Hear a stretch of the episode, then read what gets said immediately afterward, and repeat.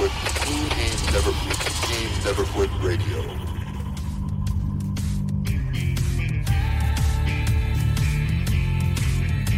You ever think about quitting? It's the combat of life hammering the snot out of you. Well, stand by, dig in deep, and get ready to get fired up with us. Welcome to the Team Never Quit podcast, the number one podcast that inspires you to fight on.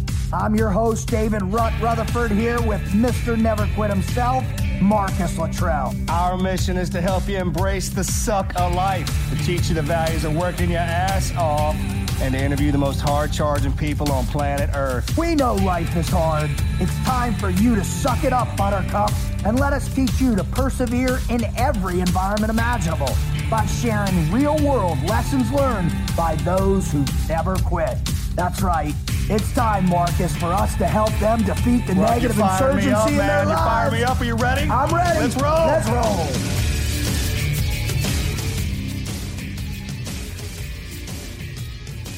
Marcus, we've done it again. This is a good one. We've done it again. This is a good one, man. I, uh, one more round, right? But uh, I've been waiting for this guy for a while. Matter of fact, I get to go do something with. I get to go race the uh, the I know equivalent you of the, do. the you what's some bitch. Yeah, the uh, the cannonball run with this guy, I or the heard. gumball run. It's uh, the equivalent of that. So he and I are going to be racing across America together, and uh, I, I can't wait for that to happen. But What's the overview of that? So it's, it's me and him and his race car, and then we we drive across America to all the tracks across the certain states, and then we race on the track for for time, and the equivalent whoever gets the best times wins. It's like a celebrity program. It's cannon, like cannonball run. It's gonna be fun, man. I, I was pretty stoked when Melody let me do it. What could possibly go wrong? I know, right? I mean, wait, you're gonna let me uh, race a car again? Literally drive like that? And It's probably going to be so boring. It's not even worth mentioning again. Yeah, no, we should probably talk about it. I hope you come back after this thing, buddy. Right? What are we going to do if if you uh if you don't come back? I got a twin. It's cool. I got a replacement. I got a I got a standby, right? part. Yeah, man. That's that's why I live on the edge like I do because there's a replacement one of me's always walking around. Oh my Love you, god. brother. Yeah, our guest, Travis Pastrana, who is someone who's extremely well known, and I think he has just, uh, well, he's made a career out of putting people in wonder of what he's doing and watching what he's doing. That whole explosion of extreme sports when we were kids, in the Yeah, '90s, when that came on the scene, like Knoxville, Johnny, the, you know, the Jackass crew, and then all the Pastrana on wheels, and the Nitro Circus crew. Those guys Yeah. took it. I'll never forget when he did that double backflip. I, was, I remember standing there watching that, having anxiety. I mean, I thought he was going to die. Like, dude, man. I think he even thought that. I remember him saying that to his mom or something. Man. I was like, bro, it was heavy. And uh, I hope, you know, he brings that up because his, his his ability to overcome the fear and anxiety that that goes into doing those kind of stunts. Mm-hmm. I mean, that's the one thing they teach us in SEAL training is how to harness our fear. That's why they keep us in it all the time. So we'll finally get used to it. But I mean, some of that stuff, you, there's no gradual into that one. I mean, granted, I, I, would imagine with Austin, well, I know for a fact, you know, being on the movie set, the stunt, they they train. Most people think it just that's just out there doing. Hey, I'm that guy's crazy and he can handle a lot of pain. There's a lot of it's an art and a skill and training goes into it, hours and thousands of hours, just like like us. For the end result is you know, our entertainment. That's they're going out there and pushing that envelope for our entertainment. I don't know. You think? I think that's more of a byproduct. I think they go out because they are seeking this, Yeah, right. and they're just they, they're just better way to fortunate enough that, to be bro. a, in a position where they can say, you know what, turn that camera on, um, and I'm going to make a living this. out of this. Right. Yeah, so basically, just a bunch this. of buddies hanging out, and then we get lucky enough to see it Pretty sure you, they would be doing this sort of shit if without us, right? whether we were watching them or not. just built the stadium around them. Yeah, that's awesome. One of the big questions, i- and course, this came to my mind um, beforehand, was, you know, what what is different about these individuals? And I was particularly thinking about this recently when I was watching the documentary about Alex Honnold climbing El Cap, three thousand feet without a without a rope, Rope. Yeah. which just blows my mind. I can't say enough about. There, there's no words to explain. Just to me, that's amazing. I found this interesting article. It's an, ex, an ex, it's an excerpt from Catalyst titled "The Extreme Sports Brain." It uh, was hosted by Dr. Jonica Newby with guest Chuck Berry and uh, Dr. Eric Monasterio, who's a forensic scientist. Twenty years studying why some perform optimally, optimally or hyper optimally under stress, whereas others collapse under pressure. Chuck Berry is a Red Bull sponsored athlete um, with a a lot of exploits to uh, to his name. Now, I'm just going to try to still down the key points here, but they find uh, extreme sports people turn out to be high on novelty seeking and low on harm avoidance. So, adrenaline is closely li- linked to dopamine. High novelty seekers tend to have high levels of dopamine, and potentially what that implies is that people undertake risky or novel type experiences in order to bring up their levels of dopamine. Now, the other half of this, low harm avoidance, the neurochemistry is less clear, though there's some suggestion that it's linked to low levels of the calming chemical serotonin, and people with low harm avoidance are far less prone to the physiological state known as anxiety. Um, Dr. Monstro goes on to say, What I suspect is that the low level of these brain chemicals means that you can deal with a lot of stress without being overwhelmed. When you look at the data within the population of extreme sports people, there's a small subpopulation who are very, very extreme, and I think they're more likely to have all sorts of psychiatric complications. But what really astonished Eric was not that a few had signs of madness, but that the rest had signs of surprisingly robust mental health. Dr. Monasterio says almost all of them know at least one person who has died from their involvement in that activity. Despite all this adversity, they persist in their sport, and that's unusual. What that suggests is that extreme sports people are relatively immune to post traumatic stress disorder. I just thought all that was very interesting, particularly that part in the beginning of the dichotomy between low risk avoidance and novelty seeking behavior. Basically, in my mind, that translates into they're bored and they're looking for just, they're constantly pushing the envelope, seeking Well, a I new mean, way to feel alive. Said it just perfect. The low risk avoidance people find out why the high risk avoidance people do the stuff that they do. They just that whoever that is just lined it right out. I don't care what you call it. It makes for a badass ride. I mean, it's funny people It who everyone's got to diagnose somebody with with everything they got and tell them why they do that, and then it's not. Then automatically, all it's a, it's a problem. Like, no, you just figured out why I am the way I am. That's what you figured out. I don't care what you call it. so I don't know. You know, I have no idea what Travis is going to say in the in the interview, but um, maybe we just keep that in mind as we're listening and oh yeah, and see how much of that lines up. Sure. You know what I'm? Absolutely, man. It probably fits all of us to a T. All right, y'all. This is how y'all can listen. Stream directly from our website, tnqpodcast.com, and virtually any other podcast app, whether it's on the iPhone or the Android. iTunes, Stitcher, Podyssey, Castbox, and Radio Public. That's where you can find us. Or follow us on social media. So Team Never Quit. You can find us on all of the major social media outlets. Instagram, TNQ Podcast for the show. Marcus can be found at Marcus Luttrell. And I can be found at the underscore wizard underscore TNQ. Or you can type in tnqpodcast.com and listen to us directly to all current and past episodes. We have everybody from David Goggins, Mike Rowe, Missy Franklin, the Dakota Meyer, uh, Mr. Mark Wahlberg, I love you, brother, and Sir Robert Young Pelton. Everybody from swimsuits to boardroom suits, athletes, astronauts. I mean, we. we- We've had a, the opportunity and honor to sit in front of all of them and share their stories with you guys. So thank y'all for letting us do it. Uh, we have the merchandise in from hats, t-shirts, and um, I'm probably our the crown jewel of it are the listener write-in stories. This is where the kind of the main body of this whole thing exists. Is what you guys share with uh, with uh, everybody. And like I said, that's one of our favorite elements of the show. And you can find that and or submit your own stories under the menu tab at Share Your Story. All right, so real quick, let's get into uh, a brief overview of the bio of Travis Pastrana. He is an American professional motorsports competitor and stunt performer who's won championships and X Games gold medals in several events, including supercross, motocross, freestyle motocross, rally racing. He runs a show. Oh, no, it's a circus. It's the Nitro Circus. It's the Nitro Circus, Right? Yeah, don't Who, even don't um, call it a show. They don't like that. And we haven't even mentioned yet, Tanner Godfrey is his nephew, a previous yeah. guest on here. yeah, Is Tanner. the, uh, Hope you're doing good, brother. Yeah. He has previously competed in the NASCAR Nationwide Series for Roush Fenway Racing, the Global Rallycross Championship for Subaru Rally Team USA, the Monster Jam Circuit in his Pastrana 199 truck. With Nitro Circus, they entertain people by putting on some of the just most incredible motorsports related stunts. Out it is, there. man. Pastrana himself has replicated three legendary stunts that were performed by Evel Knievel. It's like figure skating on There's a also motorcycle. base jumping involved in it. it's It's, kind of all over the place. I saw him ride a trike off of a jump from one building to another, like literally a That's right. kid's Forgot three wheeler. Career highlights in motorsports, actual competition though.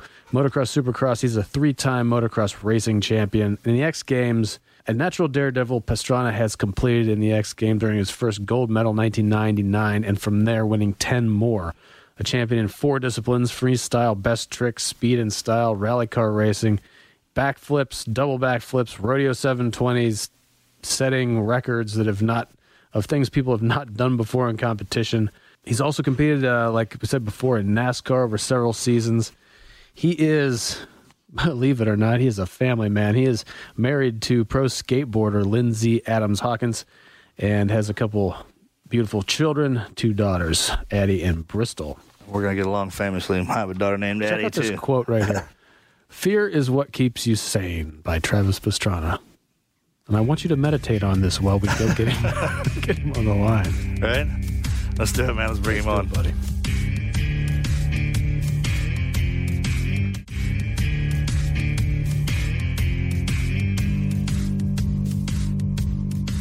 Travis Pastrana today, ladies and gentlemen. Travis, thank you for coming onto the show, man. It is a pleasure and honor and a privilege to have you on. We've, I've been wanting to get you I'm to right hear your story you, for a while. Uh, I will thank you guys for taking the time. You guys got some business coming up here, huh? Yeah, we do. I'm looking forward to it, man. We'll get into that in uh, in a little bit. Hey, before we start sending questions your, your way, and before you start dropping all the knowledge on all our listeners, man, we got a thing called the Mad Minute. It's basically we're just going to warm your brain up a little bit with some random questions that we're going to fire at you, and remember, just kind of whatever the first thing that pops in your head, just send it out. Sound good? That sounds like a plan. All right, Wizard, you ready? Yeah, man. Let's go. Fire it away. oh, you want me to start? Yeah, yeah. All right. Let's see. What is the last thing you were truly amazed by? Whew, daily basis. Um, we so we have Nitro Circus, and uh, the guys constantly, when you think they can't step up anymore, they do. Right. But this would happen to be a girl, and um, she just came off of a blown ACL. She comes back, her first ride back, she shatters her foot. They said she'd never, like she might lose her foot, almost got amputated. It was compartment syndrome, all this stuff. And in the end of the show, um, over in uh, New Zealand, she's like, I want to backflip. And there's only there's a huge ramp that only a couple guys are hitting. Literally, there's probably 20 guys in the world that hit it. And she hits it, and she was afraid to jump it, straight jump it, because it's so steep. So she backflips it her first time, uh, goes 60 feet in the air, lands perfect, dials it in, and just one of those moments where she believed in herself, and and no one, I mean, I no one's gonna talk someone out of something, but I was like, oh boy, this could be so bad, and she just, no, I got this, and she did. I was amazed. Did she earn an, uh, an orange hat for that?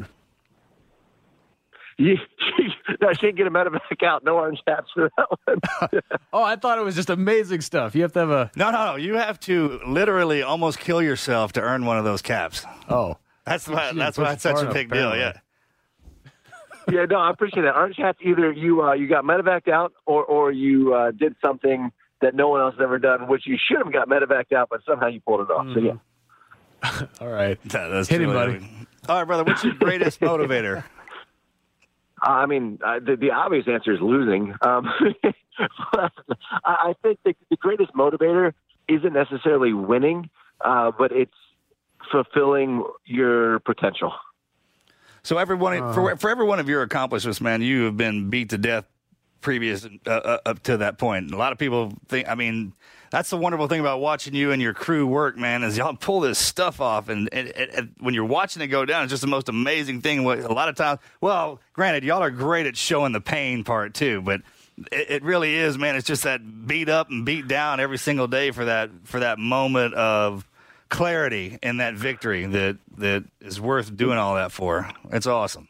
Well, well th- thinking about this, I mean, I was I was 18 years old, or yeah, 17 years, 17, 18, something like that, and um, I had a, a really bad concussion. I Actually, I had two bad concussions back to back. This is kind of before we knew about really how bad that was. But Right, yeah. you know, I was like, I'm not broken. Like I'm going to keep racing, um, and got down to the the X Games, and I went out there and I wasn't quite hundred percent, but I was like, this is what I have to do to win. But I had three other tricks that I've been working on so hard, and instead of doing what I knew I could have done, or what maybe I didn't know I could have done, but I I, I knew- I had worked on so hard, I just did what it took to win, which was obviously that's kind of everyone's goal. but at the end of the day, I've never been so disappointed in myself. I've actually lost. I've gotten fifth at a contest, literally fifth, um, and been more proud of myself or proud of, of the accomplishment um, than winning that X Games when I didn't send everything that I could, uh, left something on the table, you know. And that's I, I feel like for me, it's always going for what you can. And It's not necessarily how it turns out, but but but just going for it. So that's that's kind of the you know along those same lines. Huh. So that's like that's the guiding principle that you use over the, more than just say what do I got to win. It's how far what can I do? What to self actualize on this? Well, no, the, the guiding principle is probably what would I rather live with? Would I rather live with being paralyzed, or is it worth dying? Which sounds absolutely asinine to, to anyone that, that's not in these things. But if you've worked five, six, seven, ten, fifteen years on something, I mean, granted, no one's shooting at me, so I've done it a lot easier than, than most of the guys on the show. Peaks do. and valleys, But, um, brother. Peaks and valleys. but but at the end of the day, you, you, you go, all right, would I rather win this race or take a second in this race and have a chance at the championship? And at the end of the day, for me, and that's why I didn't win a lot of championships, was, was because it was always, I always would rather try and fail than fail to try. Hmm. All right. I mean, it's not the smartest way to go about life, but but uh, you know, it's, it's worked for me. Nah, unique. Yeah, that's what makes you special, man. But so is it the fear? Because a lot of people, the, the fear is what drives them and in and and pain, right? I mean, it's kind of your your fear of losing is stronger than your fear of pain, correct? Uh, no, my my overconfident my overconfidence in my own abilities is stronger than the fear. I Oh, still- see, that's what happens to me too, man. toe, I cry. Yeah, but I run out of talent real fast. Like I'll be writing a of somebody, I got this down, pat, man, and there's no like gui- like guiding off on my. It's just like literally it, the talent has just stopped, and this is it. You know what I mean? so the, Okay, I'm, I'm going to need that talent to, to come back here. when We race together next month. man. Oh, We- we no, gotta- yeah. we- There's two other. There's some good teams out there, man. We we got to take them down. bro, I'm so Well, I mean, fired up about this. on one of the teams. so You don't even know, we're man. I, I, I can't believe my wife let me sign. Let, she signed off on this, so we're gonna have a good time. I, she didn't let me out much. You well, you got to explain what you're talking about now. Oh, he and I racing in the in the. Are we allowed to talk about this? I guess so, right? Yeah. Yeah, go ahead, man. Well, I mean, I, I can I can take it if you'd like me to, but Yeah, go ahead. uh, for it. basically, we're, it, it's called um, One Lap America. So it's when they used to race gumball, which was just from you know east to west or west to east on the U.S. Uh, that's it- it's a little careless because you're you're doing it on public roads. So basically, they go, okay, we're going to get all different types of cars, and we're going to stop at all the biggest races, but we're going to make you guys drive. You know, something like 20, 22 hours a day. And when you get to where your destination is, you're going to get in a car at a racetrack, but the only time is the count of the racetrack times. So one lap America, we're stopping some of the, the most known courses all through America, but we're also driving the distance in between. You know, not timed, obviously, you just have to get there. So it's no sleep, 10 days, uh, two tracks a day, and I'm teaming up uh, with Mr. Luttrell right there, and we're going to try to kick everyone else's butt in, in the class that we're in, which I think we got a pretty good shot at. It should be all just right. you two. It's, It's just all- you two in the car this whole time. That's right. I think, isn't it? Yeah, yeah, that's, Yeah. That, yeah, it's you're really sick of me, but yeah, yeah. What are you driving? Uh, we're driving a Subaru, Subaru STI. Got some Yokohama tires on there. Not to do the sponsor plugs, but that's kind of our job. So, um, yeah, Well, it's guys are gonna uh, basically the other. stock class. It's the under fifty thousand dollar car class, which uh, there's some liberty in there, but you know, it, it's uh, It's gonna what's under fun. the hood, baby. You ain't cheating. You ain't trying. oh man, we're gonna have a blast, dude. No I've been waiting for this. I could. That's like one of my dreams. Fa- Just favorite movie is Cannonball Run, and I always. Matter of fact, I was talking to Peter Berg and a couple of guys in LA. And I was like, "Hey, if you guys ever redo Cannonball Run, I want to be in it." So, hey, bro, if they redo that movie Cannonball Run, uh, we're in it. Me and you. Well, that's my be my gift to you, man. I'll pull you that way. We'll have a blast. Because uh, That would be aw- for- forget the real. Just do the real cannonball. Let's do it. I know. Shit. he really does. He talks upon, about this you movie all the time. Yeah. So when you drop mean, that in my It's lap, man, I was constantly fired up. there. All right, let's, let's let's get back on track. No pun intended. No more serious questions. You've been involved in many sports and you've been very successful at them. But If you were forced to choose from the following, which would you choose to undertake and master? I'm going to give you three choices. If you need explanation, just ask. Number one, Roman chariot racing. Number two, buzkashi. Or number three, ferret legging. okay, I don't know any of the last two at all. Um, but right. I would definitely say whatever the last two are, they're better than Roman chariot because see, I don't, I don't. Horses and me don't get along. You might need an explanation I, I like here to real have a throttle or be in control. So what are the second two? I'll choose between those two. Is that true? You- I think you're going to want to go with the chariot racing. Yeah, but all right. so, yeah, yeah, yeah. Buzkashi is the national sport of Afghanistan where competitors compete on horseback and fight for control of a headless goat, carcass in an attempt to score by dropping it into a circle in the center of the field. That's Buzkashi. Number two is ferret legging, which is an endurance sport in which ferrets are trapped inside the trousers worn by the participant. It seems to have been popular among coal miners in Yorkshire, England. Contestants put live ferrets inside their trousers. The winner is the one who is the last man standing. The world record is five hours and 30 minutes. Don Katz, entitled The King of Ferret Legging, stated in Outside Magazine in 1987 that they these ferrets they have claws like hypodermic needles and teeth like number 16 carpet tags. You know an awful I lot take about it all that. back. No shit, man. What the hell are you talking about? Where are you going? Oh my gosh, I, how are these things actually exist? This is this is amazing. You know, truth stranger than fiction. You know what noodling is, right? And you go down underwater with a catfish. and- I would, like noodling sounds okay as long as you don't catch a snake. You're all right. I, I I've had a lot of time in um, Texas and Oklahoma, so there was there was some noodling there. No. Good lord. Okay. I don't hey. think I heard a choice. Oh, you said other than the two without with the horse. No, no, I definitely I retracted my choice initially, and I'm going back with the Roman chariot racing, Oh, one hundred percent. wise man right there. All right, Mars, what do you got? All right, bro. Uh, if you could play out a movie character in real life, which one would it be? Oh, John McClane. Yes, dude. Die I mean, not only movie character, but I, dude, I'm going to go with movie character and superhero. Yeah, I mean, everyone says like, what superhero would you want to be? And they all, everyone says flying, but who wants to fly? That takes all the fun out of jumping off of stuff.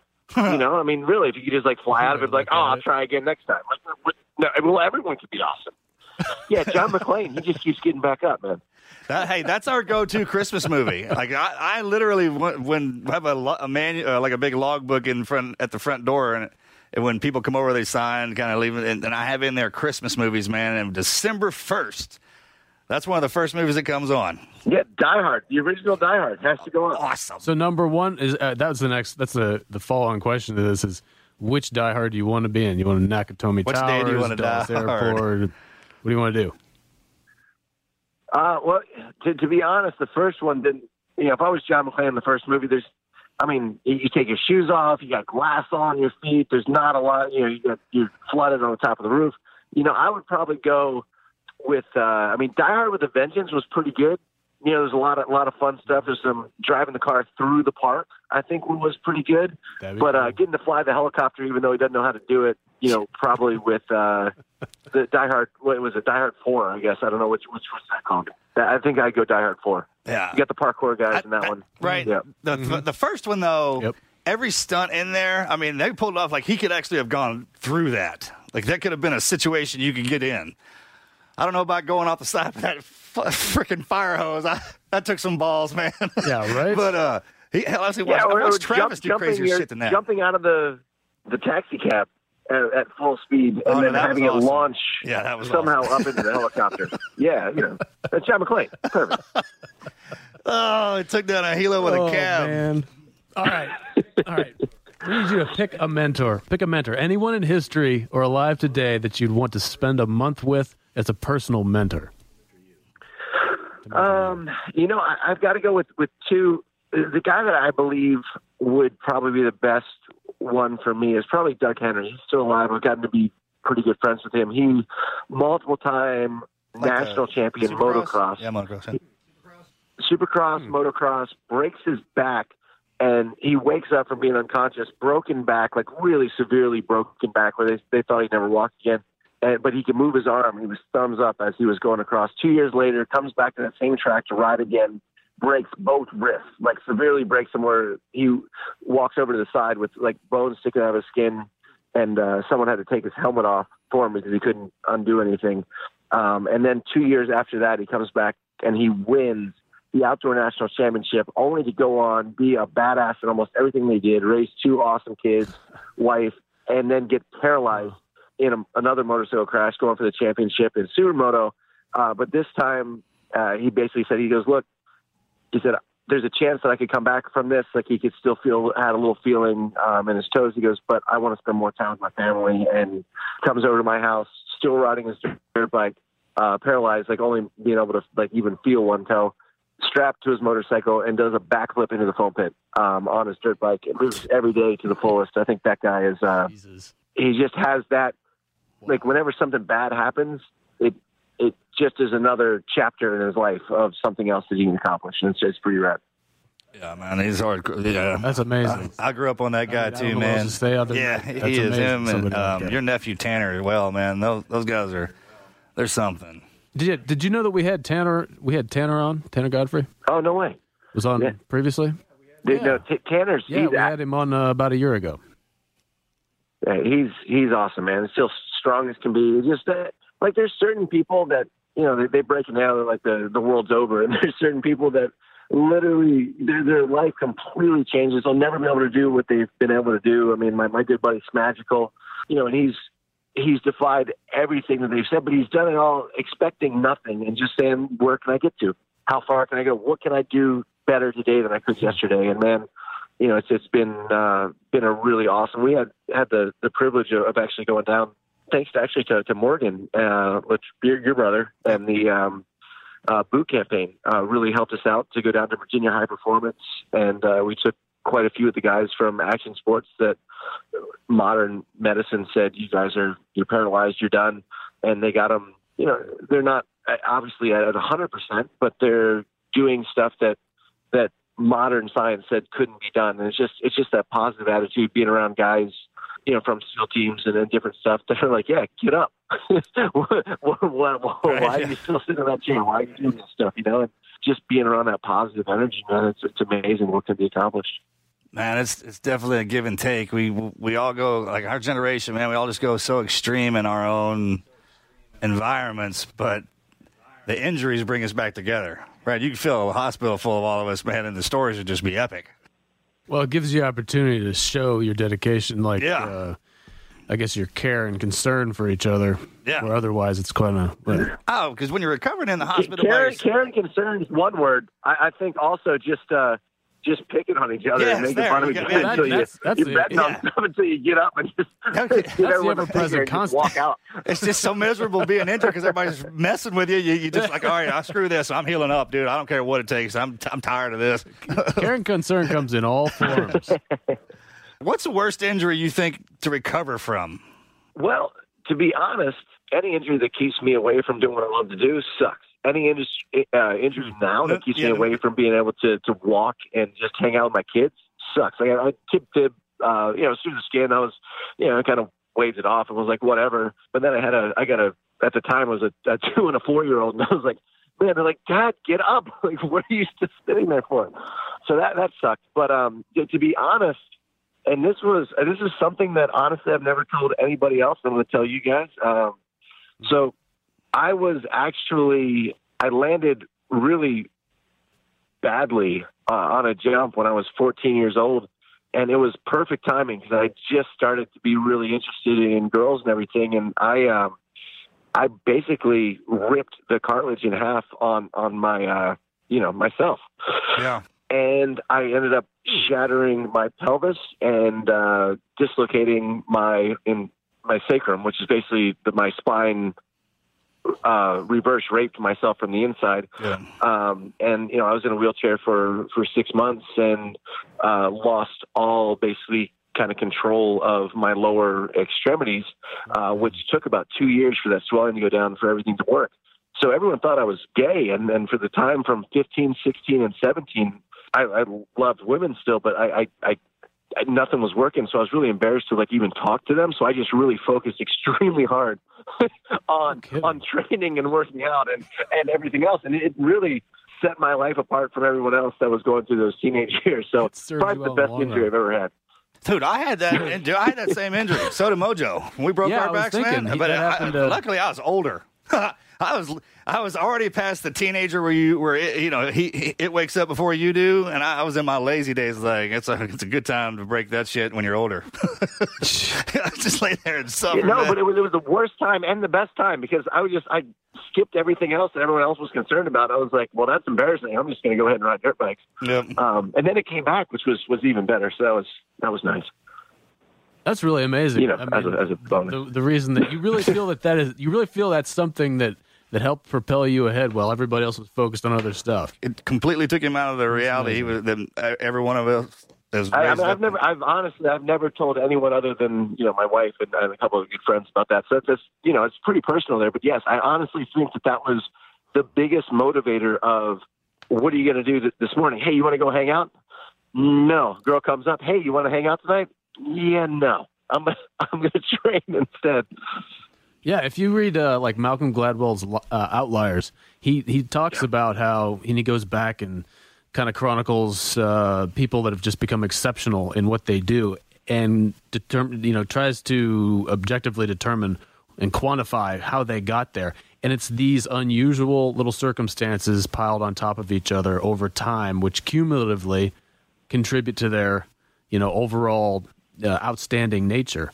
So I th- that's probably an indication of um, one of those things for you and how you rose to where you are. That's a good question, man. That's a good job bringing that up too, man, because that is true. A lot of us who become extreme on one side, it's because something extreme happened to us on the other. Right? It blocked something else out and Or- kind of drove us in a direction. Yeah, out of the out of the norm, unusual. All right. Yeah, yeah, unusual. Well, cool, man. All right, that's the mad minute. Great job, brother. So now we're going to kind of get into the meat and the potatoes of it. And uh, again, thank you for coming on and doing this. So our listeners, they come in and they uh, to listen to our guests talk about how or how extreme and how wonderful or extremely wonderful your lives are and your ability to share it with everybody else. So we're we're kind of all just excited to hear you talk about some of your greatest moments of trials and tribulation or your greatest moment of n- being in a never quit situation. So if you would, please share some of those moments with uh, with our listeners. Uh, yeah, I mean, honestly, most of my, my greatest moments probably came when I was uh, racing the Outdoor National Championships. I was 16 years old. It was kind of living my dream. I was racing all of my heroes that I looked up to my whole life. And, you know, coming into the, the championship for the outdoors, I broke my thumb in the first race, was running second when I broke it, got up, uh, still finished the, the race in fourth, um, which is a little easier to do because you have that adrenaline going. You know, if you have a, a it wasn't a big bone, obviously, the thumb. Uh, it still hurts, but got up and and finished that race out. But uh, the the next weekend it's swelled, you know, and then a cast and everything. And you know, I was like, oh man, like this is this is a horrible way to start a championship series. Um, and the next weekend was just under 110 degrees, Sacramento, California, out in the, the you know the middle of the desert, pretty much.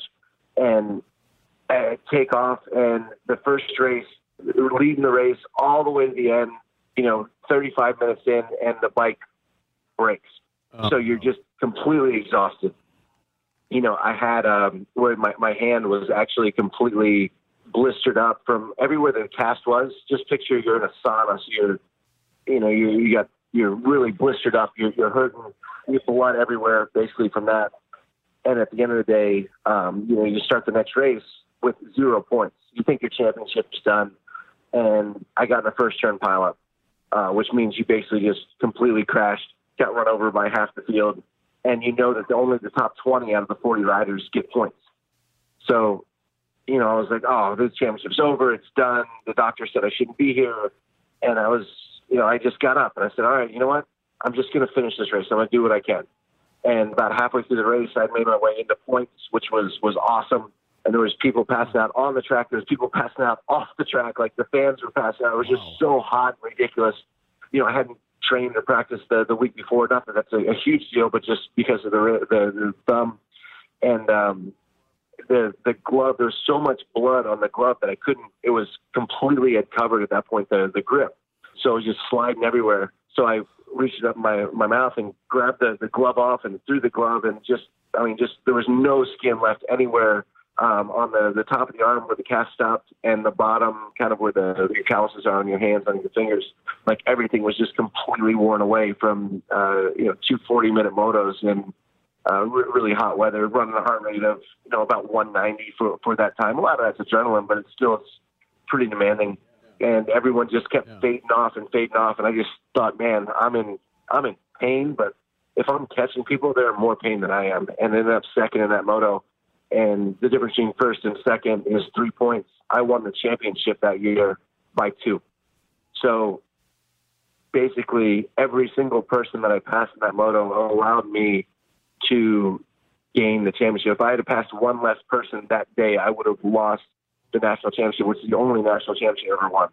Um, so it was, you know, in the, the pro division, the outdoor national motocross championship. So it all came down to getting up after you've been run over, you're beat down, you're broken. Everyone says you can't even be riding out there and you believe in yourself and you get up and you say, I'm going to get everything that I can, making two passes on the last lap. Yeah, it sucked. I mean, my hand, I still got scars on my hand, but you know what? That every time I look at that scar, I think that's what allowed me to win the championship, to make a dent in history, if Oh, you will. That's that's absolutely amazing. What, what, I know because when I watch you, man, I'm just like, dude, I, you do some stuff. I'm like, man, I, I, I thought, I just, man, I, don't, I wouldn't do that. But I just wouldn't freaking do that, man. That is some crazy would shit, right? And so, that. I mean, where does that come from? Let's back this up a little bit, man, because we all know how we're we watch you, but when did where'd that start, man? Was your dad or your mom or your bro- brother? Anybody? I mean, that they instill that in you at a young age, or Yeah. Well, I mean, my, my grandfather was uh, my grandfather was Golden Glove boxer in the the U.S. Navy. He was actually a cook uh, on the USS Hawkins, and uh, he he was one of the, the few people in uh, World War II that got thrown off of a, a ship. He said uh, good it was, lord, it that's was what that's a horrible mutual thing misunderstanding. uh, It's a mutual misunderstanding. yeah, and um, he he, tre- he tread water for two hours, you know, off, off the coast of Japan, and they actually turned around and they found them in, in the ocean, which was uh, which was pretty cool. That's cool. Um, and he still had his shoes, which everyone was making fun of him because they're like, you tread water for two hours thinking you're going to be lost at sea, and you kept your shoes. He was like, well, what was I going to do if they, if they they came back? So that, that was pretty funny. But yeah, so my granddad you know, was Golden Glove boxer. My dad, or my uncle, was quarterback for Denver Broncos. Uh, the whole family was uh, definitely tougher than they were smart, but I feel like that goes a long way in what we do and and kind of you know pushing ourselves. And it's not about it was never about winning or trying to be the best. It was about trying to one up all your friends and trying to be the best in the room, the best in the, the state, the best in whatever race you're doing. And if you couldn't be the best, you had to do the biggest jump or uh, the craziest thing. And that's why most of my family never made it too big in anything because they were always hurt too much to uh, to be great. But uh, luckily for me, in action sports, that's not really that far of a downside. So it worked out all right. So, what was it like growing up in that culture? And if mean, you could, yeah, can you distill that into like some some, I guess, points of, you know, it was the building discipline. Was it just not being, you know, risk averse? Was it building, you know, a sense of, ex, you know, extreme competition?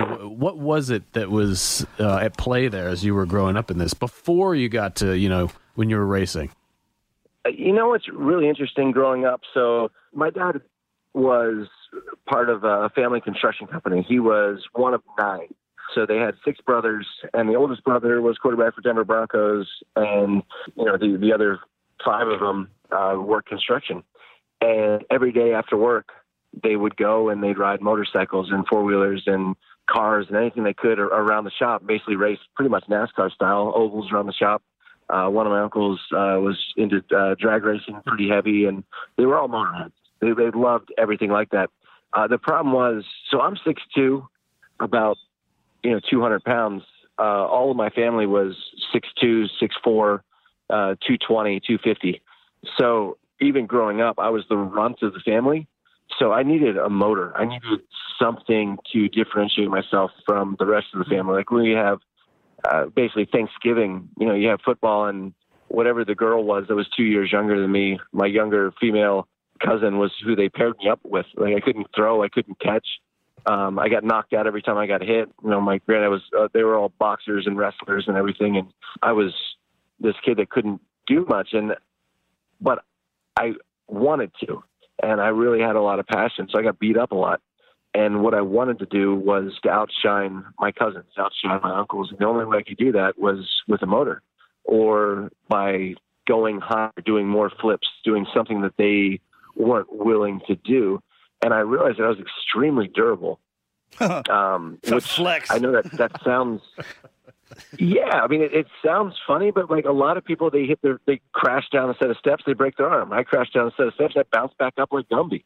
Um, you know, I just I fell and I fell and I fell, and you know, same thing with most of my family. They were just extremely durable people.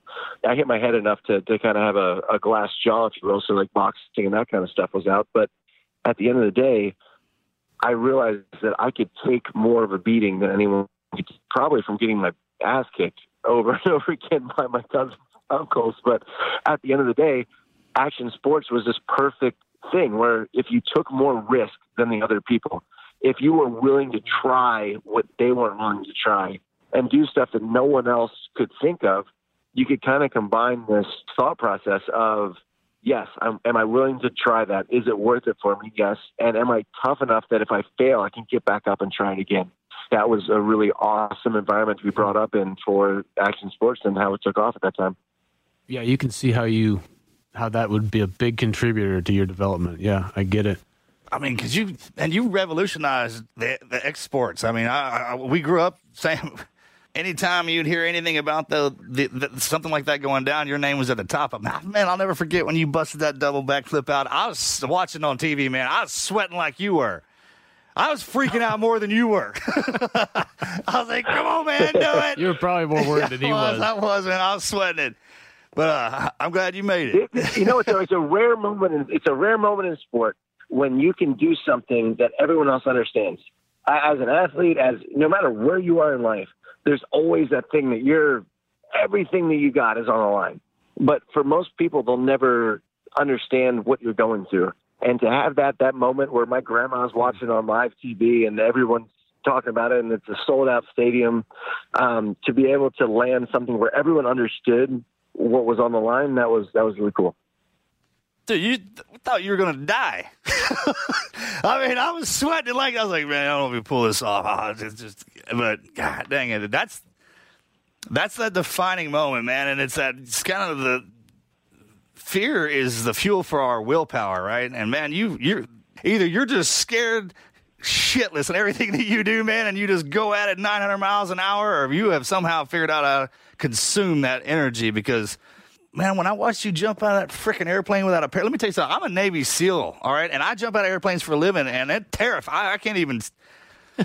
I'm not a fan of that, bro. And when I saw you leap out of that thing without one, I was like, "That's the dumbest crap I ever seen in my entire life." I love this guy. Well, no one was shooting at me. It was good. Oh, but that's the that's the um, great part about this, man, and about kind of all of us is that does it. it it's like you, man. We each do things that just make make the other one cringe. Like I can't even believe you would attempt that, man. And but what it does is it gives life to all of us. I mean, you would pull us out of our reality watching you, man. You're the stress on you would. I wouldn't even think about what we were doing. And that's kind of the give and take. You think that our job's hard. Well, yeah, man, it is. And then we're extreme on our side, just like you are. I mean, each one of us drove the other one. It's like a perfect circle that revolves around. We'd have, we would watch you to motivate ourselves to go out and do what we needed to do. And, and it just kind of, it's funny how it just, it all kind of feeds itself, man. And you're the most humble guy I've ever come across. Seriously, that's and I'm I'm paying you a compliment on that one because you truly are. All your accomplishments and, and everything that you do that and it's just like I don't, I've never seen you come out of that just that good old boy attitude, man. And I think that's hmm. that's something that, that that pulls you through life. So don't ever lose that, brother. we get we get to ride. we- I get to ride toys for a living, man. It's it's a good deal, but you know, confidence. I think, and that comes from practice, and that comes from repetition, and you know, that's what everyone says. How can you go into something knowing that you know you might die, you might get hurt, you might whatever? It's because you've practiced and you've taken so much time and so much effort, and not just me, but like I mean, I can imagine you guys. You trust the guys around you. I hate to even compare Nitro Circus to, to military because I mean, it, there's there's no comparison. Like, there's no one trying to kill us except for us. but when you go out there, you have a you know a guy on a literally a guy on a wheelchair is jumping the same jump that behind him a guy in a um, you know, a car, and then the next guy's a motorcycle, and the next guy's a bicycle, and then a rollerblades, and then you got a, um, uh, you know, snowmobile. And if anyone messes up, know, everyone gets landed. Everyone uh, is, you know, get, gets hurt or, or worse. But you practice and you have that confidence in the people around you that they're going to do their job and they're going to look out for you. And if someone believes in something, really believes in it, like jumping out of a plane without a parachute, that's it's really simple. Um, I wouldn't recommend it. It's against the law and, and everything, as it turns out. I found out later, but um, you, uh, you know, you believe in the people around you who were all military. I'm like, well, you guys don't leave a man behind. Just like, you know, if you miss me the first time, keep coming back, right? You know, um, but you know that you've done it three or four times with the parachute on, and they always got there, and you always knew that it was going to work. So it's it's one of those things where if you practice enough, it takes the fear away. Not because you don't think anything go wrong, but instead of worrying about what could go wrong, you're focused on what you need to do to make it go right. And that's the difference between the top athletes in the world Yeah. and the top guys in, in what they do. It's you get hit the first time, and some guys are like, "Oh, that hurts! Like I, I can't do what I need to do to avoid that." Um, where you know we'll be in the air, you know, you're doing a, a 300 foot jump. Literally, the world record's going down this year. You know, 450 feet. So you're going 140 miles an hour on a dirt bike, and you're flying, you know, a football field and a half. And at the end of the day, if it's going wrong, you have to be able to jump off of that dirt bike. Literally, mm. make the decision to jump off and land the best you can. You know, at 130 miles an hour, dropping seven stories, and and try to just break your ankles and maybe your back instead of breaking your neck and and, and you know, dying. You know, it's a situation that most people won't put themselves in, which they're probably smarter than we are. Um, but it's also a situation that defines a, a human being. I mean, my dad always said, you know, well, a couple of Evel Knievel quotes. You know, failure to fail to get back up, and if you say you're going to do something, well, damn it, you, you follow through. And that's probably my biggest injuries have come from, you know, saying I'm going to do this jump, and then realizing it's probably not going to work, and then trying to figure out Um, how to make it work as best you possibly can without killing yourself. that I think that's a lot of the picture, but I think something that got missed in there was it's a mental control though to be able to make a decision when things go wrong because things go wrong. I'm sure you've had quite a few things and, and all the events and, and stunts that you've pulled off where in the split second you had to just react and make a decision that made the difference between serious injury or death and either walking away or just living, right? Yeah, I mean, and I mean, literally on this podcast with the lone survivor, and that's there's a lot of people that get. I mean, not to compare anything like that, but there's certain people that I would trust my life with in any situation because they're going to find a way to to get out of that situation. I mean, obviously, there's a lot of stuff that's obviously beyond your control in so many scenarios, but you know, you look at a guy like Andy Bell, definitely not the best driver, the best rider, or anything. I would get in the car with Andy Bell at any time of the day, and it doesn't matter what it was, because that man is like a cockroach, and he will always figure out a way that even if he's crashing, and even if everything's going down and everything's gone wrong, he will find a way to make it hurt the least that it possibly can and end up as best as it possibly could. Where most people kind of mentally, they're like, it's all bad. And you're like, yes, you have to mentally understand that it is all bad. But there's some situations that are much easier to live with than, than others. You think that's a learned trait? Well, we we uh, Or do you think that- y- it that can comes be naturally? Well, you have the natural guys, and you guys have the what he described. You what you just described is, is what we do in our community. Like we don't start with a double backflip, man. I'm gonna start by learning how to sit on this damn motorcycle, right? And then I'm gonna learn how to sit on it so well that I, I mean, I do it better, almost better than anybody else. And it's we, and you break every step of that down. By the time we get to the end of it, it's short steps, so you're not you're not skipping anything. So there are you, you kind of you train out all the the the extras, anything that we never trained for defeat ever. I mean, if you're thinking about that, you shouldn't even be there. I mean, you you can't do something unless you know there's both sides of this. It's that love of the opposites. So the more extreme the pleasure, the more extreme the pain. The trick is to have a good time right through the middle of that. You know what I mean? Hmm. And anytime those variables kick in, and then even the ones you can't see, the most dangerous thing is an is, is is an undisciplined human mind and an untrained one, and it's just premature panic is the sign of an immature mind too. And we all have the love for something, but it's whether or not you you can you can tell if somebody truly loves it because they'll take the time to train in it and, and really appreciate every aspect of it, uh, as it's better just enjoying the end part of it. And that's the difference with somebody who who lives the life as opposed to somebody who likes watching it.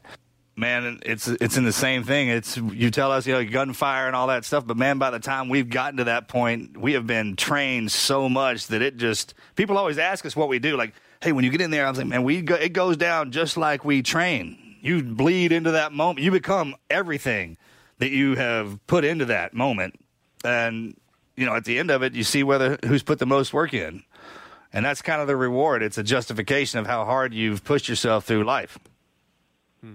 and you're the living embodiment of that.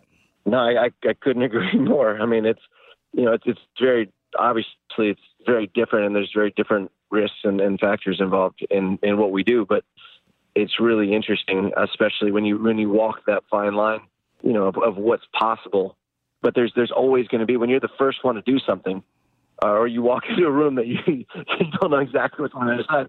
uh, You um, there there's there's things that you are you cannot be prepared for and sometimes it's a it's not a winnable situation but at the end of the day you go in believing that you can and believing that you're prepared enough to to do it and no matter how bad it gets you're always yeah i think that the most scared that i've ever been in my life jumped into the grand canyon motorcycle hit a ramp um was trying to trick God, uh jumped off that. it and oh i had a parachute I Um, know, but still, that's Grand Canyon.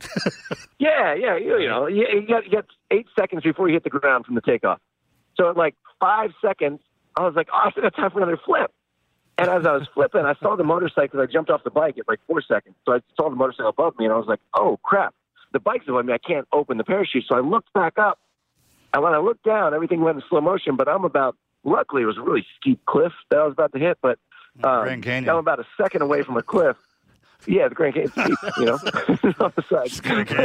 so, but I, I look down and I, I, as I'm throwing my parachute, I've got about one second before I make impact to the ground. I'm thinking, huh, takes about a second for the chute to open. And that was the only time I've ever been scared out of my mind because at that point, I had already done everything that I could do to save my life. And I had thrown that parachute. And that second took forever because instead of, you know, you're always adjusting, you're always working, you're always moving something. And I was just dropping for that last second, going, please open, please open, please open. And it got just enough open that I only broke my ankle and tumbled down through a cactus field. I was to say, one second, that's like a burble. Uh, is that all it was? I don't even remember now, man. I, but It, yeah. it, it, it felt like it felt like twenty, but yeah. Well, but usually you're like even up to the point where everything's gone and they're you know you you broke it. You're you're always fighting for that last bit. When, when you throw the parachute, like I'm just waiting on wind. you know, like catch the parachute. Let's do this. That may have been uh, why. Yeah. Oh, wait, somebody gets over that damn thing. God. That might have been why you're so concerned, just because, well, there's nothing else I can do here other than hope and pray. No, no, that's what I'm saying. That was exactly why that was the scariest moment of my life. Not because, oh, well, I mean, it probably was close I've been to death, but like, there was nothing I could do about it. Close to death, brother. Death has a, has been riding a shotgun beside all of most of us. I mean, it's, some of the time I'm sitting here watching some of the videos.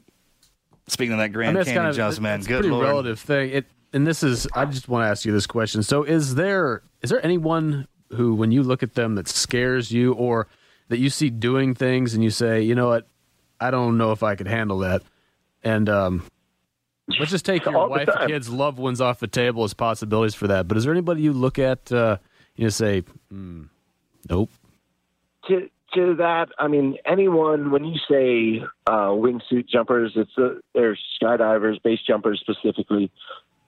You know, uh, Scotty Bob is a guy that he just he pushes it, but you don't get a second chance there. Dirt bikes, you mess up, yeah, you probably break your wrist, maybe an ankle, a lot of knee. Like you, you're you're gonna be all right. You know, with base jumping, that that doesn't really happen. But as far as close guys to me, it's not that he's not calculated. It's not that he doesn't work extremely hard. Um, but Harry Bink. So we do like 70 or so nitro circus shows a year, sometimes five, even six a week. Where, but every nitro show, that crowd, that's the only show they're going to see. And it, it sounds silly, but like they want to see the biggest, the baddest, the craziest.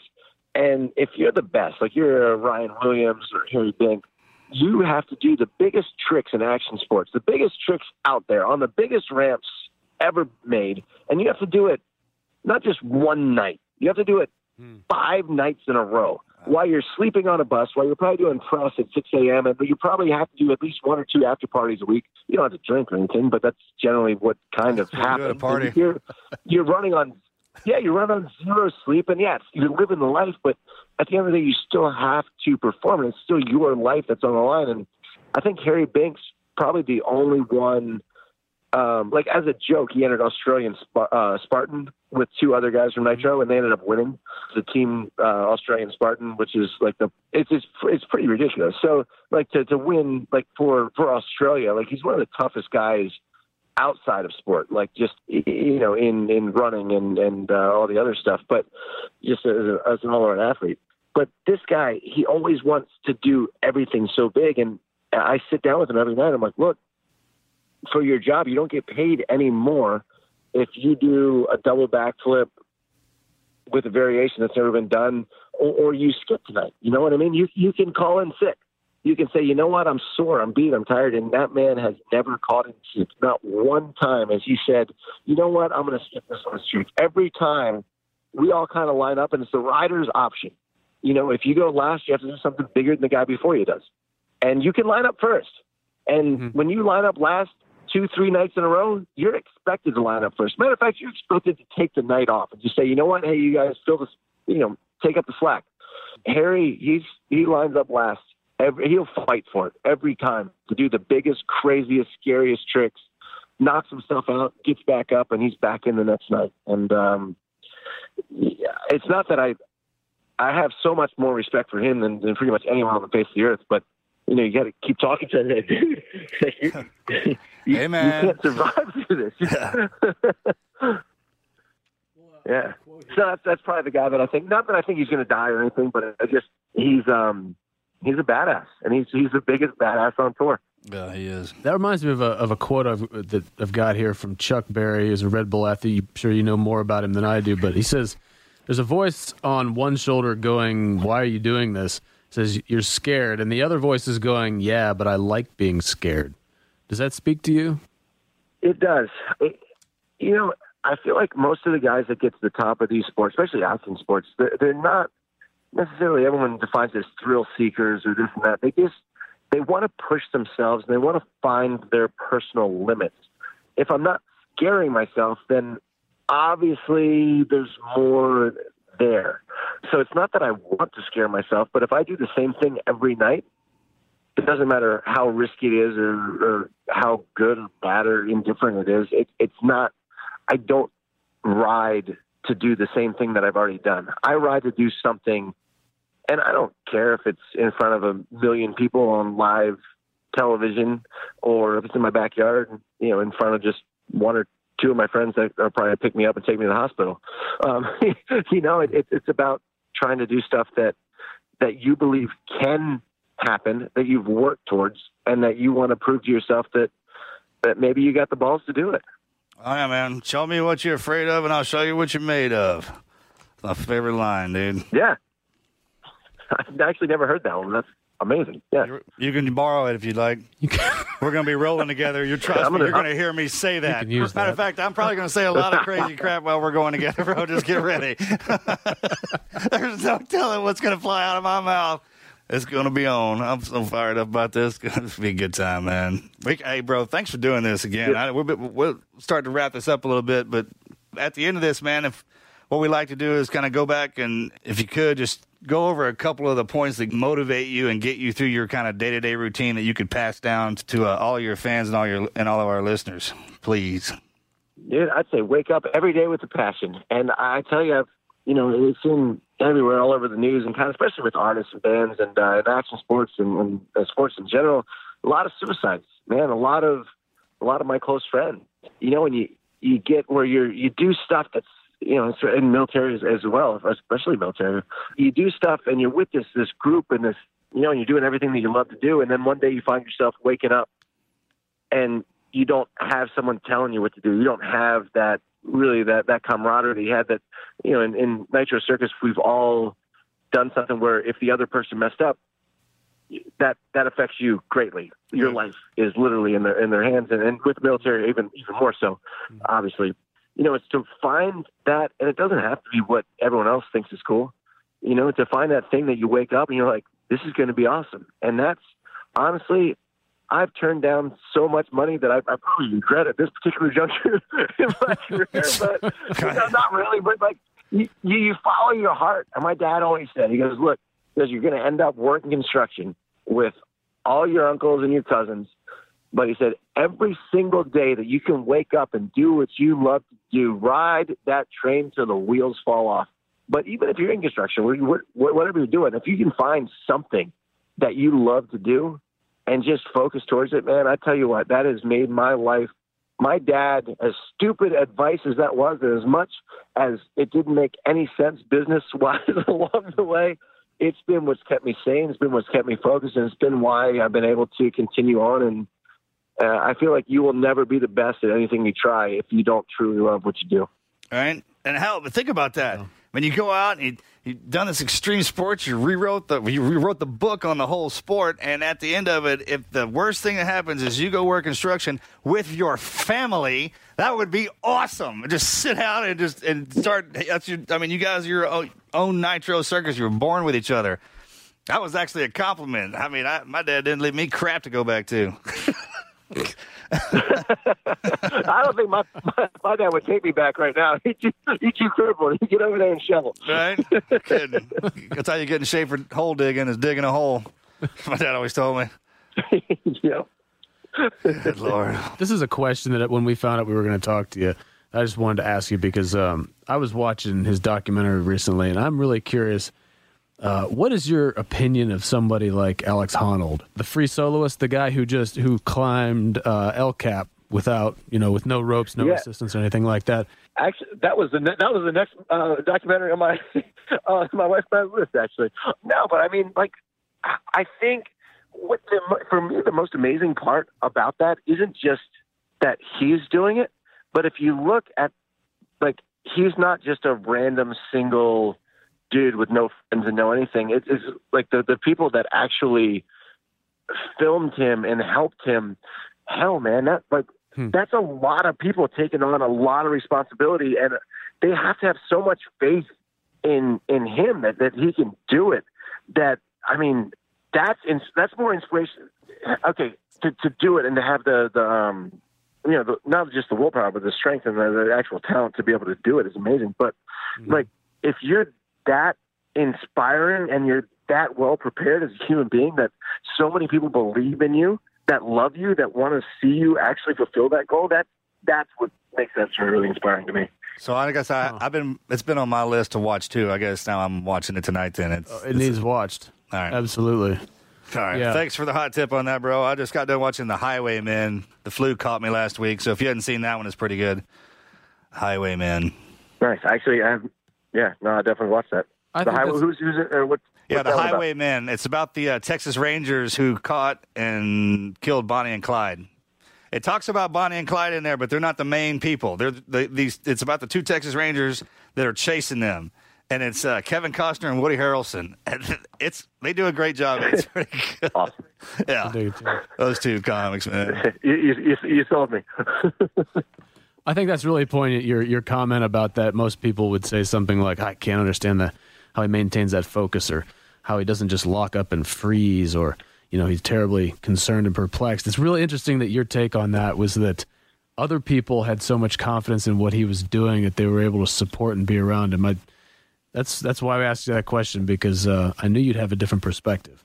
So thank you for that. Oh man, you always got to look at man who's filming that. Somebody's got to follow around. It's man. The only reason all of us have ever been successful in the lives that we've had, and those of us on here, is because of our teams. Everybody around us, they push us and pull us through everything. I mean, and then they get us through the hard times when we're hurt. They remind us how strong we are and why we're there, and uh, everything we have inside of us, because they like to see us perform as well. And that's the joy in it, man, is watching each other perform, trying to outperform each other. And it's just a it's a cool thing to happen. So, brother, thanks again, man, for coming in on on the weekend and doing this with us, man. That was a that was a great job, good show, and I can't wait to to link up with you and do this we're gonna make one for the books. I promise. Yeah, It's gonna be a lot of fun, and I'm I'm sorry you're stuck with me for so long, but I definitely appreciate. They, they were like, "Who do you want to go with?" And I was like, "You know what? I want to go with someone that's going to be really interesting. this is going to be awesome." So Oh, bro, appreciate it. everybody has been ta- they're like Oh, they, you when they that find out. I'm doing this. They're like, "You're you're going you and Travis." He's like, "Do you know him?" I was like, "No, no, man. We just I mean we just kind of texted. He just met my brother." He's like. You're gonna be in a car with that dude. I was like, "Oh man, we're either gonna be best friends or like two old couples." I'm like, "Trust me, man." Jack I- Lemmon I, and I Walter think I'd get along with Yeah. anyone, but I just I'd love to. I was actually I was thinking you or Lance Armstrong. We, we, let's hear some stories. And if not, fuck it. You don't have to talk. We'll figure it out. yeah, I'm gonna, I'll text him and tell him I beat him out on this one. He'll probably be upset about it, but next year, let's see if he can beat my times. Oh, cool, man. All right, hey, brother, thank you so much. God bless you, man. Love you, and I'll see you soon. We're out of here. All right. Thank you. Talk to you guys soon. yeah. Thanks, Travis.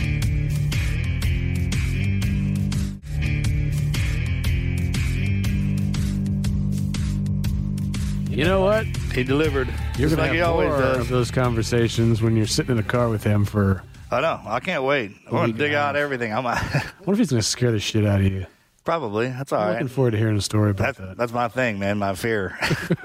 I live in it. it's been a while since I've had to get out there and We need a dash cam when you do this. I'm sure they'll be everywhere. The facial expressions are going to be epic. I'm sure.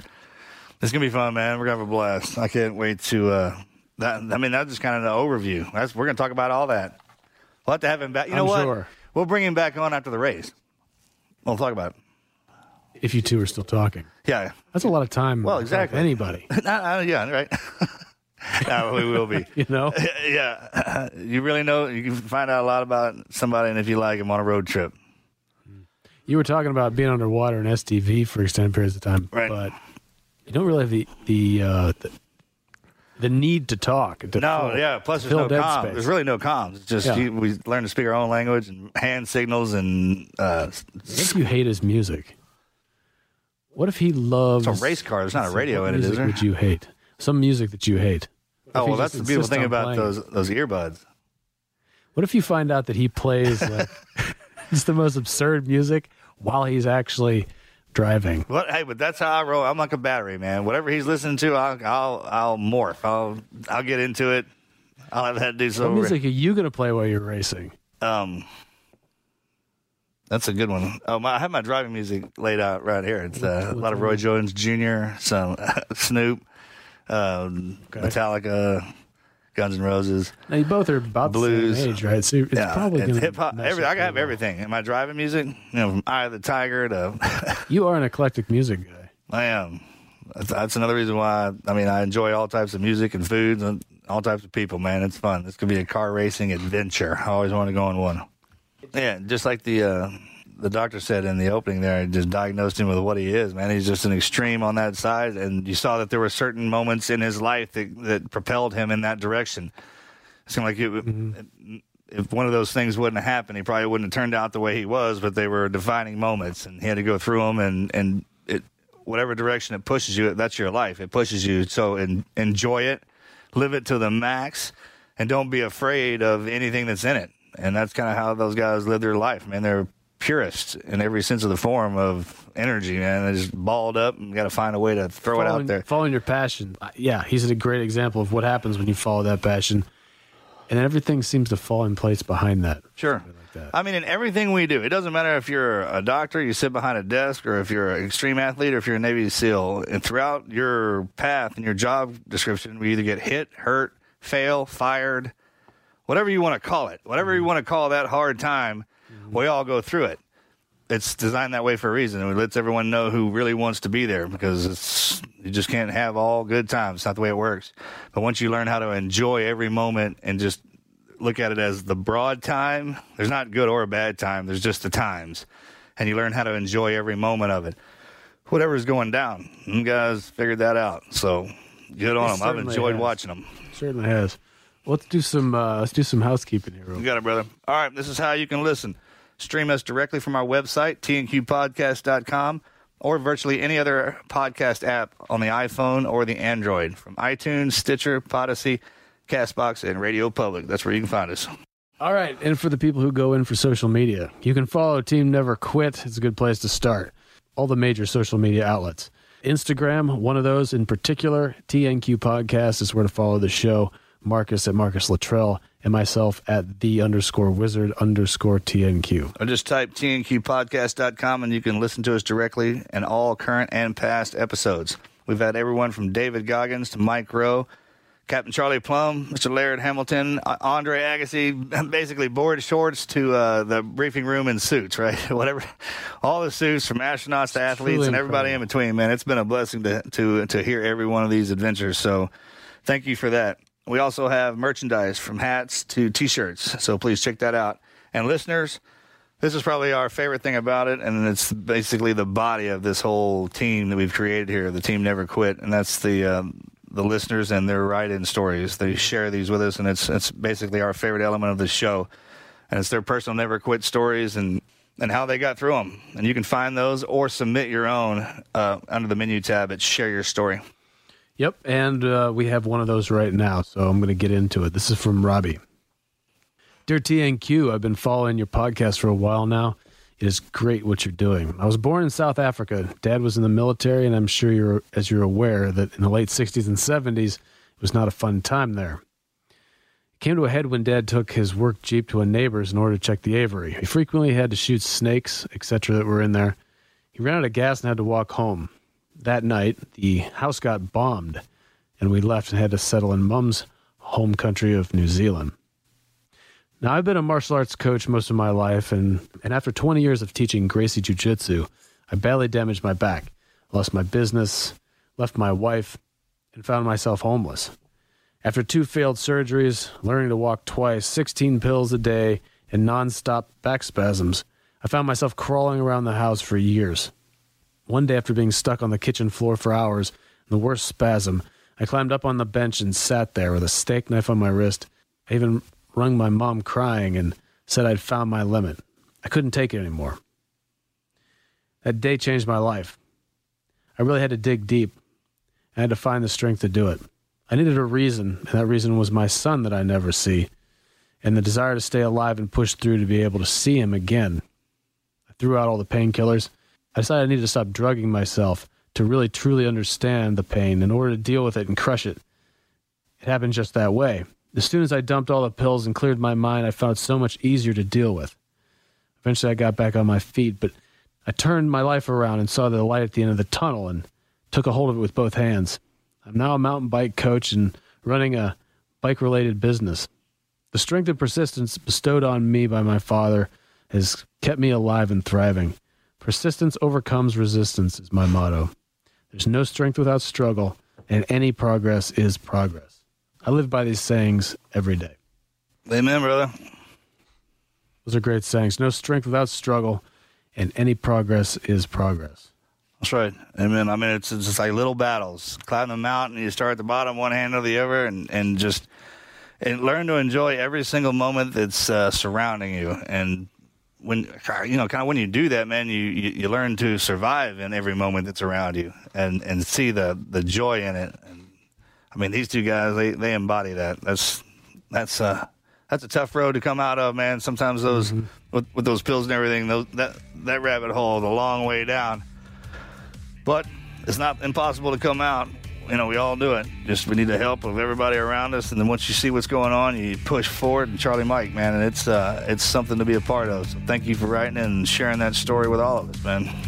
And Travis, thank you again for coming on. I can't wait to uh, get in the car with you. It's gonna be epic, brother. Uh, to everybody who keeps coming back, man, and listening to us and allowing us to bring these guests on here, man, thank you so much. We don't have the words to describe how special you are, and we just want to thank God and Christ and everybody that loves us and listens to us and, and, and helps us on our journey. So thank you. I'm out. Amen. We're out.